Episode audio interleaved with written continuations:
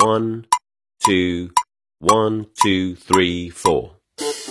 大社会，小新闻，新鲜事儿，天天说。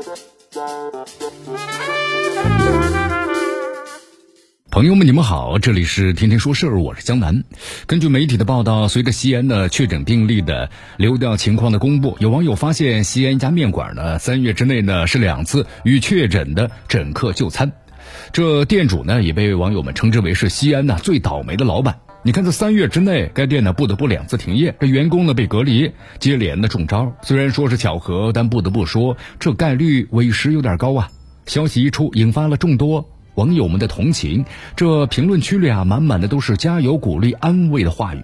其实这家店呢，我们说了，只是疫情影响之下的一个样本。相信不少人、不少的商店还有摊贩，都因为疫情而不得不歇业，生计受到影响，甚至呢不少会元气大伤。我们说这是疫情呢给普通人带来的影响，他们被迫歇业或者隔离，也就是对疫情啊防控大局的配合。对他们，我们应当是抱有善意的。在评论区里头，有些网友啊给这个店家就出主意了，比如说这个呢，连续中招或许能够成为未来商业宣传的卖点，或者是老板呢在网络上发起一些呢求助的信息，或许在注意力呢经济的影响之下，他的生意会有意想不到的转机。且不说这些主意是不是有用，但这样的氛围还让人舒适的。说实话，在疫情零星散发之际，指责和谩骂、造谣之类的负面信息啊，是从来不少见的。每每在这个时候呢，人们总是要强调我们的敌人是病毒，不是同胞，去平复呢网络上的极端的情绪。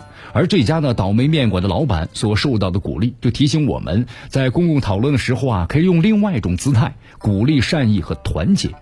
看到不少西安本地的网友们在新闻下留言呢，有机会一定去尝尝。这一幕是令人的动容的。这疫情啊，不是不可战胜，但其中呢，最重要的前提是人们呢要守望相助。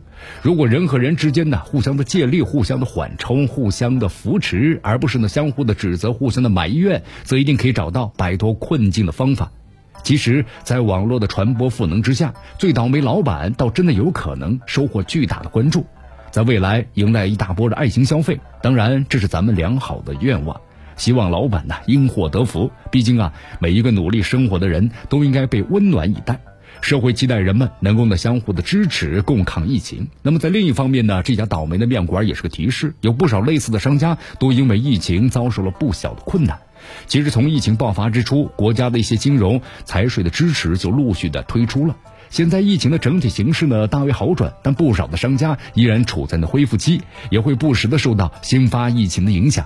因此，对这些小商家进行扶持帮助，应该是呢保持节奏，帮助呢抗风险能力弱的小商家渡过难关，想方设法让他们尽快的回归原本的经营状态。这家面馆的经历也不失为引发社会关注和思考的契机。疫情的出现总是出乎意料的，但这家面馆的经历与全网鼓励，也是在告诉人们，在疫情的突如其来之际，人们可以应当保持善良与共情。这里是天天说事儿，我是江南，咱们明天见。